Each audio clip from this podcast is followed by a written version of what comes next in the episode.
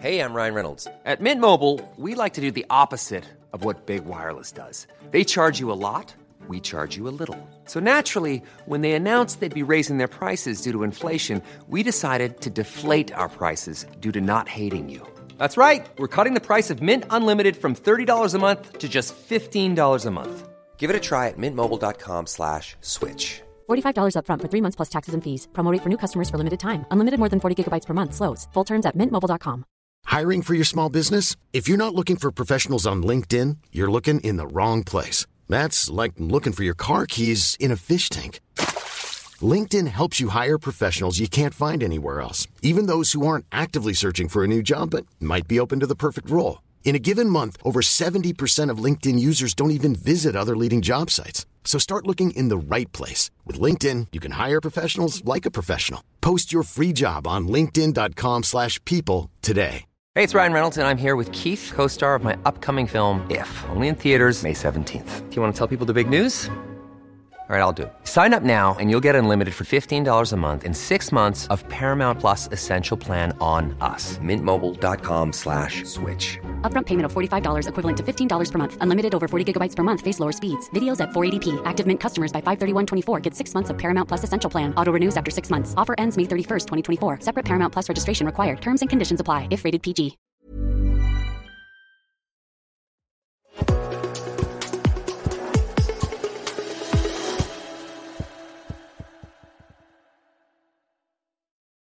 Hello, everyone. Charles Watts here. Welcome back to Inside Arsenal. It's Thursday. We are close now, everyone. We are very, very close to the weekend. Just two days away from Arsenal versus Crystal Palace. Lunchtime kickoff on Saturday. Hopefully, Mikel Arteta's side can give us a very nice start to the weekend and we can enjoy, sort of sit back and enjoy the rest of the weekend after a nice Arsenal win. Huge game, of course. We will talk about that a little bit later on in the show. Got some plenty of stuff to discuss as well. We've got uh, Ivan Toney He's been speaking out about his immediate future. Of course, a player we know that Arsenal are interested in potentially bringing to the club at some point. Um, got a little bit of talk about Mika Biereth, who is on the move once again, has come back from his loan at Motherwell, much to the disappointment of those at Motherwell. It has to be said. Got plenty of questions and comments from you guys. We'll look a little bit ahead to the game against Crystal Palace. They lost last night against Everton. Roy Hodgson coming in for some uh, bit of stick from the Crystal Palace fans after that defeat at Goodison Park as well. So plenty to discuss, and we'll start with Ivan Toney, shall we? It's been the big news, I would say. Um, obviously, he's dominating the headlines at the moment. His ban is well, it has come to an end. He's going to make his return to Brentford this weekend. Huge moment for him, huge moment for Brentford, of course, and a pretty big moment for the Premier League. One of the star strikers in the Premier League, obviously been out for eight months now because of that ban um, due to betting, breaking the betting guidelines in the uh, in the Premier League, um, and he's had to sort of sit back and take a watching role for the first half of the season. But he is now back, and he gave an interview to Sky Sports yesterday ahead of his long-awaited return. Probably not the sort of words that Brentford fans would have been hoping for from Ivan Toney, I would say he's very honest. He's always comes across as a pretty honest guy when he does interviews, doesn't really sort of fudge his words, really. If he wants to say something, he'll say it. And basically said yesterday that he would potentially still be open for a move this month. I think looking at his words, I don't think that's going to happen. And I think he will stay and he'll absolutely will want to pay Brentford back. He's spoken about that before as well um, for the trust and the faith that they've shown in him and the support they've given him while he has been banned. But he was asked about um, a move potentially in the summer or even in January. And he said, You can never predict when it is the right time to move elsewhere, but I think it's obvious I want to play for a top club. Everybody wants to play for a top club that is fighting for titles, whether it's this January that is the right time for a club to come in and pay the right money. Who knows? But my main focus is to do what I do on the pitch and let the background work take care of itself. So definitely no sort of firm closing the door on a January move. I think the market is going to dictate, however, that the move, a move in January is probably uh, a little bit too soon for Ivan Toney because of the money involved, because of the lack of money that clubs across the board in the Premier League have to pay right now is probably going to mean he is going to stay. We know Arsenal are interested in Ivan Toney. He's a player that they like. um, amongst other strikers that they're also looking at. Um, but it's always felt that if Arsenal are going to make a move for him, that the summer is a far more likely option than January. You know, nothing has changed in terms of what I've been saying all month and boring you with all month in terms of the messages we get from Arsenal and the likelihood of doing any significant business this month is still very, very slim. And when you look at Ivan Toney and you look at the money that it's going to cost to prize him away from Brentford, then that is a big, big money. That is a significant piece of transfer business. It'd be the biggest piece of transfer business in the in January, without a shadow of a doubt. Should he leave Brentford, and I just cannot see that happening. No matter even if he is uh, interested in making a move, and I think we all know when it comes to Ivan Toney, he is certainly interested in making a move to Arsenal. But if he's going to get that move, like I said, I think it will be in the summer rather than January talking about strikers. Now, this I really wanted to discuss in today's show. Now, Matt Law, obviously, fantastic reporter over the Daily Telegraph, very well connected with Chelsea. Uh, Chelsea, another club who are very interested in potentially bringing Ivan Toney uh, across London. Now, Matt has done a story here on um, Armando Broja, who David Ornstein also reported yesterday that Chelsea are willing to let go this month and you look at the price tag that Chelsea value Broja at, is pretty remarkable. Matt reporting that Chelsea value Broja at between 50 and 60 million pounds. This is a striker. He scored one Premier League goal for Chelsea this season. Scored two goals in all total this season, one in the cup, one in the league, and they value him at 50 to 60 million pounds. If there's ever an example of how bonkers the transfer market now is, it's that. This is a player who, in my view, is worth 20 million max. You know, what has he done to be worth anything like 50 to 60 million pounds? It was just a few years ago that Aubameyang was coming to Arsenal from Borussia Dortmund for that sort of money. And now suddenly Armando Broja with nothing really on his CV. Decent player, you know, of course, decent player, but a, a 10 to 20 million pound player and yet you're being valued at 50, 60 million pounds because of the ridiculous nature of some of the transfer fees that have gone on from that club in particular. It has to be said, Chelsea inflating the market with some ridiculous deals over the last few years, and now you're getting value. You're getting players valued at this, and this is why it's going to be so hard for for clubs to move players on now because the values are so over the top that it's very, very hard to sell players. And you know, I've talked about Eddie Nketiah a lot in the past about if when he leaves Arsenal. and I think he will leave Arsenal at some point. I think that's probably pretty much granted that it will happen. But if seriously Broja is being valued at 50 to 60 million pounds, and if someone is silly enough to actually go to Chelsea and pay that sort of money, then what does that make Eddie Nketiah worth? Like I said, Broja scored one Premier League goal this season. Yeah, Nketiah's on what five or six, and there's a history of scoring goals in the Premier League over the last few seasons. Not absolute, not prolific, of course, but still has a history of scoring goals at the top level in England. Still young, long term contract. So if Broja's worth 50 to 60 million, which he's not, but if that's what he's valued at, and if someone, as I said, is just mad enough to pay that sort of fee for him, then what, I mean, what are you, what's Eddie and Nketiah worth? And that's why I, I've had comments on here before when I talk about Eddie and what, you know, I'd be wanting 40 million pounds for him. And that was before I saw this. But you know, Eddie's got to be worth more than Broja, surely, one hundred percent. And I, I, just think this is such a prime example of the crazy nature of the transfer market now that we're suddenly talking about players who are worth no more than 10 20 million pounds being valued at 50 to 60 million. It's crazy and it's really damaging to football i think that this is the way things are going now. And it yeah it just blows my mind. It really really does.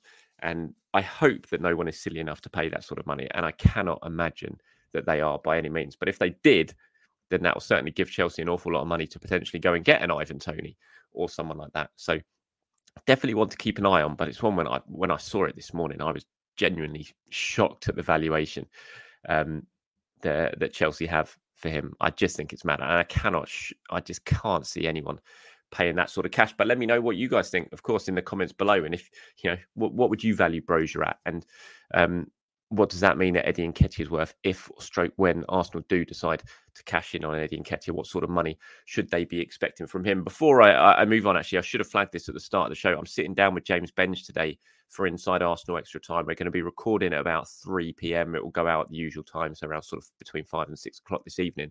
But if you have any questions or comments or anything you want us to discuss in Inside Extra Time, then please do let us know. Let me know in the comments below. Reply now to this start it with extra time and then your comment, your question, whatever you want to discuss, just reply it there. So, yeah, we're recording a little bit later on today, about 3 p.m. So, hopefully, if you're watching this video early enough, you've still got time to get involved in that show by leaving a comment below.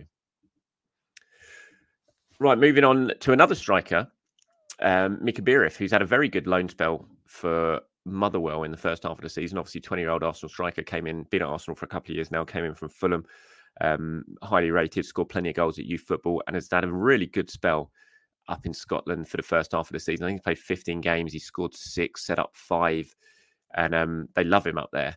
But for them, there's a big, big disappointment because Arsenal have recalled him from that loan spell. He's come back. Stuart Kettlewell, uh, Kettlewell the um, Motherwell manager was talking about it today at his press conference this morning. He says Mika has been recalled. It's been a difficult one for us over the last 24 hours. It's a major, major disappointment. This was a little bit unexpected. The conversation was that Mika would stay here until the end of the season just last week, unless something big came on the table for Arsenal that they couldn't turn down. They believe there's an opportunity to send him to another club that takes him that step beyond where we are just now. Now, I expect him to end up at Sheffield Wednesday. They are keen on signing him on loan for the second half of the season. I believe talks are ongoing to get that done. The fact that Arsenal have now recalled the striker from Motherwell suggests that that is pretty much a done deal and it will happen pretty, pretty quickly. So disappointing for Motherwell, no doubt, but it'll be going to be interesting to see how he gets on in the championship. If he can continue the sort of form he's shown up in Scotland, then he'll certainly uh, raise his profile even more down here, you would suggest in England. So it's definitely a step up, no doubt about it. Championships are a step up from uh, the SPL. So um, it's a big opportunity for him. Should this move to Wednesday go through as expected? But yeah, for Motherwell, clearly very, very disappointed at missing out or losing out on him for the second half of the season. Ready to pop the question? The jewelers at BlueNile.com have got sparkle down to a science with beautiful lab grown diamonds worthy of your most brilliant moments. Their lab grown diamonds are independently graded and guaranteed identical to natural diamonds, and they're ready to ship to your door. Go to Bluenile.com and use promo code LISTEN to get $50 off your purchase of $500 or more. That's code LISTEN at Bluenile.com for $50 off. Bluenile.com code LISTEN. Hi, I'm Daniel, founder of Pretty Litter. Cats and cat owners deserve better than any old fashioned litter. That's why I teamed up with scientists and veterinarians to create Pretty Litter. Its innovative crystal formula has superior odor control and weighs up to 80% less than clay litter. Pretty Litter even monitors health by changing colors to help detect early signs of potential illness. It's the world's smartest kitty litter. Go to prettylitter.com and use code ACAST for 20% off your first order and a free cat toy. Terms and conditions apply. See site for details. Just looking ahead to the uh, game against Palace at the weekend. Palace going out the FA Cup yesterday, losing 1 0 to Everton. Andre Gomes, really good free kick to win that game for Everton. Palace disappointing again. Roy Hodgson booed by the Palace fans. He took off Eze in the second half, about 25 minutes, to 30 minutes to go, I think, when they were losing, and he got booed by the supporters. Came in for quite a bit of stick for that decision. He came out after the game speaking about it and said, and said, "Look, I understand why they're booing. I would probably would have booed as well, but I think they would have been even more disappointed if Eze had stayed on and got injured and missed out on the Arsenal game." Hodgson made a few changes for that. He was very, you could see afterwards when you were listening to him, he was very sort of disappointed in the scheduling and the fact that um, uh, that they've got to go and play Arsenal at twelve thirty on Saturday, having played on Wednesday night in Liverpool, and he was kind of using. So he had to rest a few players, give some players breaks, and then take off the likes of Eze to protect him for the game against Arsenal at the weekend. It's going to be interesting to see what the lineup is for Palace. They're arriving in a bad run of form. Like I said, Hodgson coming in for criticism. I think they've only won a couple in about 12 or 13 games in all competitions. Big, big game for Arsenal. They've got to win this game. Palace have got a decent enough record. They've caused some surprises at times uh, against Arsenal, even at the Emirates, they have. So, um, you know, Arsenal have to be switched on for it. But you know, you would think the advantage is Arsenal had a lot of time to prepare for this game. Palace have had the the cup replay against Everton. You would, you know, uh, this is a game Arsenal just have to win. They cannot, cannot afford to slip up again in this game. It's going to be really, really crucial for them. Mikel speaking tomorrow at the press conference, 1.30. That is now being confirmed. I'll be heading to London Colney for that press conference. So keep your eye out for all the usual stuff from me from there. It'll be very interesting to get his views on you know, team news injury wise. Where is? How's things going with Zinchenko? How are things going with Thomas Partey? Um, you know, how did things go in Dubai? What's the mood like? There's going to be plenty of questions asked at Mikel Arteta. It's our first chance to sit down and talk with him since the game against Liverpool. Be really interesting to get his views on exactly how the mood in the camp is after those three successive defeats. Right, moving on to some questions and comments from you guys. There's one here. It says, Hi, Charles. I advise Partey starts together with Declan Rice in the midfield for the Palace game. Remember, both are strong on the ball, can't easily lose it, and are also powerful shooters. So Arteta should try them and see. Yeah, look, that would be fantastic, but it's not going to happen because Partey's not going to be fit for the Palace game. So, um, you know, I can't wait to see that midfield play together. We've only seen it once so far this season in the Community Shield. That first game against Crystal Palace, uh, sorry, against Manchester City at Wembley. Um, but it's not going to happen yet. Hopefully, it's going to happen very, very soon. And we will find out a little bit more from Mikel Arteta tomorrow in terms of exactly where Thomas Partey is and his fitness and all that. But for now, not yet. We're going to have to be a little bit more patient before we see that midfield pairing. But I can't wait to see it and how the plan Mikel has for using that. You know, I can't imagine he'll use it in every single game. Um, but when he does use it, especially in big games, you know, you go to the Etihad, you got you go to Spurs in the second half of the season, you play those two in midfield alongside Odegaard. And I think you've got a really, really strong centre of the pitch there with some excellent attributes that should dovetail very, very nicely together with each other. Uh, here's one from Gareth who says uh, he has a question on the recent defensive wobbles. Says, do you think this might be directly linked to our? Uh, I can never say this word. It's really annoying. You've put it in there, Gareth. Uh, pro- I, am not even going to say it because I, I, I stumble across it all the time, and everyone laughs at me for it in press conferences and stuff like that when I'm reading it. Um, nervous players, nervous fans, nervous defending. Cheers, Gareth. I think it probably does. I think if you don't score goals, you always get a little bit more nervy as a team, don't you? Because it's just the pressure of the scoreboard. If you're one, two nil up, three nil up, everything's a lot easier. But if it's nil nil and the game is on a knife edge, then of course you're going to be a little bit more nervousness creeping into your play at the back. Because whenever a team comes forward, everyone's going to be a little bit on edge because you know if you go behind, then there's a long way back, especially in a league like the Premier League. Um, and so that nervousness creeps through the team. It goes into the fans as well. You could feel it against Liverpool. The longer that second half went on, when it was still nil nil and Arsenal missed all those chances, you could feel the energy in the stadium turn. It started to get nervous. You know, the energy in the first half was great.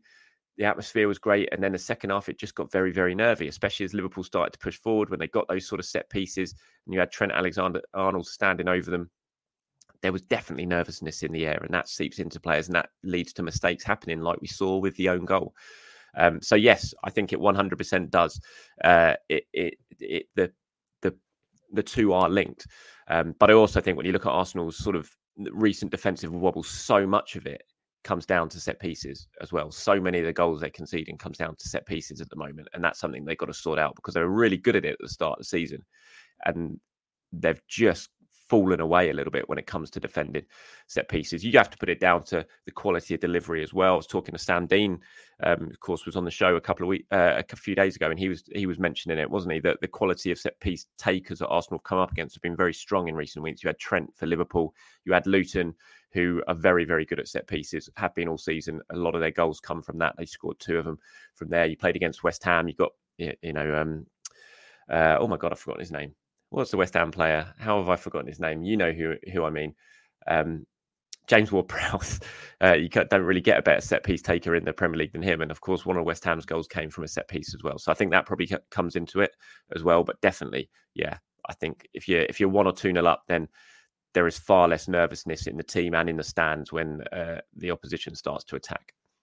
Here's one from Rural Nostradamus, who is uh, obviously talking about the the Champions League final in reply to what I was speaking about yesterday on uh, the Chronicles, Chronicles of a Gooner podcast with with Harry. Um, yeah, just painful memories sitting in that Stade de France after the game.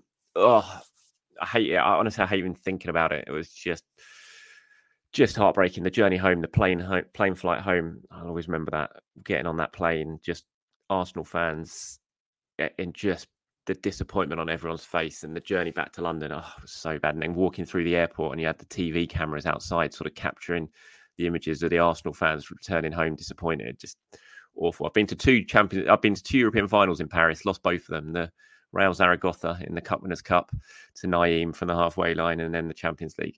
Bad, bad times. But anyway, you say on that saddening note, if you had to sell two players to cash in, as we know, Cedric and any exits won't do much towards FFP. Who would it be? Um, for me, I mean, I, I probably would.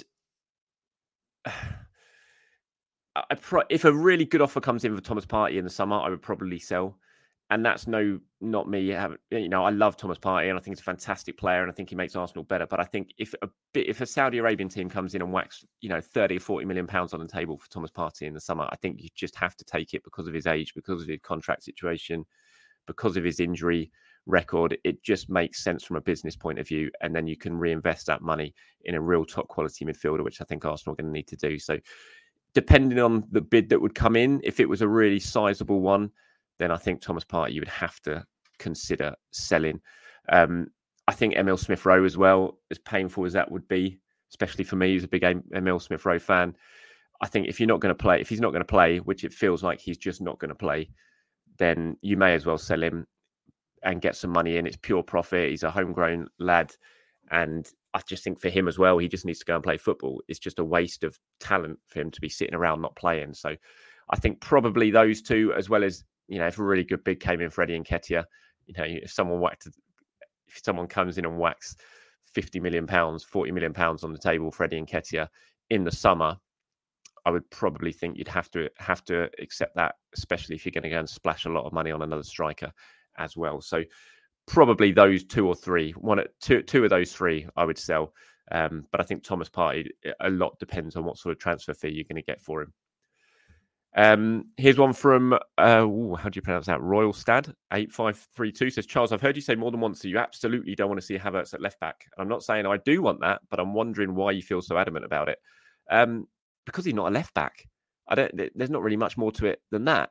I just don't want to see Kai Havertz as a left back. He's, know, he's a good player. He's very, you know, he he does work hard. He, you know, he turns the ball over well but he does that in an attacking sense. I, I, you know, it's very, very different. I think pressing from the front and bringing that sort of style of game to you to the game in a, in an attacking third than actually having to concentrate really much as a defender. I think it's very, very different. And so everyone can say, oh, he's got the attributes to do well as a defender because he does it well in the in the final third. I wouldn't want him going one on one against a really good winger at, at left back. I just don't think, you know, we worry about Zinchenko and his defensive capabilities as an inverted left back. Um, imagine what it'd be like with Kai Havertz. It's just, yeah, it's just no, not for me. That there's, there's no other scientific reason that I can give based on data or analysis or, or analysis. It's just the fact he is just he's a he's an attacking player. I just wouldn't want him at left back. So th- that's about it. That's more, there's no more more I can really say about it uh, to be honest. But thank you very much, everyone, for watching or listening. Of course, as usual, like I said, if you're still watching at this point, then uh, you have a few hours to get your questions or comments or opinions in to be included in today's Inside Arsenal Extra Time show with James Benge, recording that at about 3 p.m. UK time today, which is Thursday. So if you're watching this and it's before 3 p.m. and you want to get involved, put a comment below with the word extra time at the front and then your comment question uh, or opinion, and we'll get it all included. Until then, everyone, have a very good Thursday. Speak to you soon. Bye bye.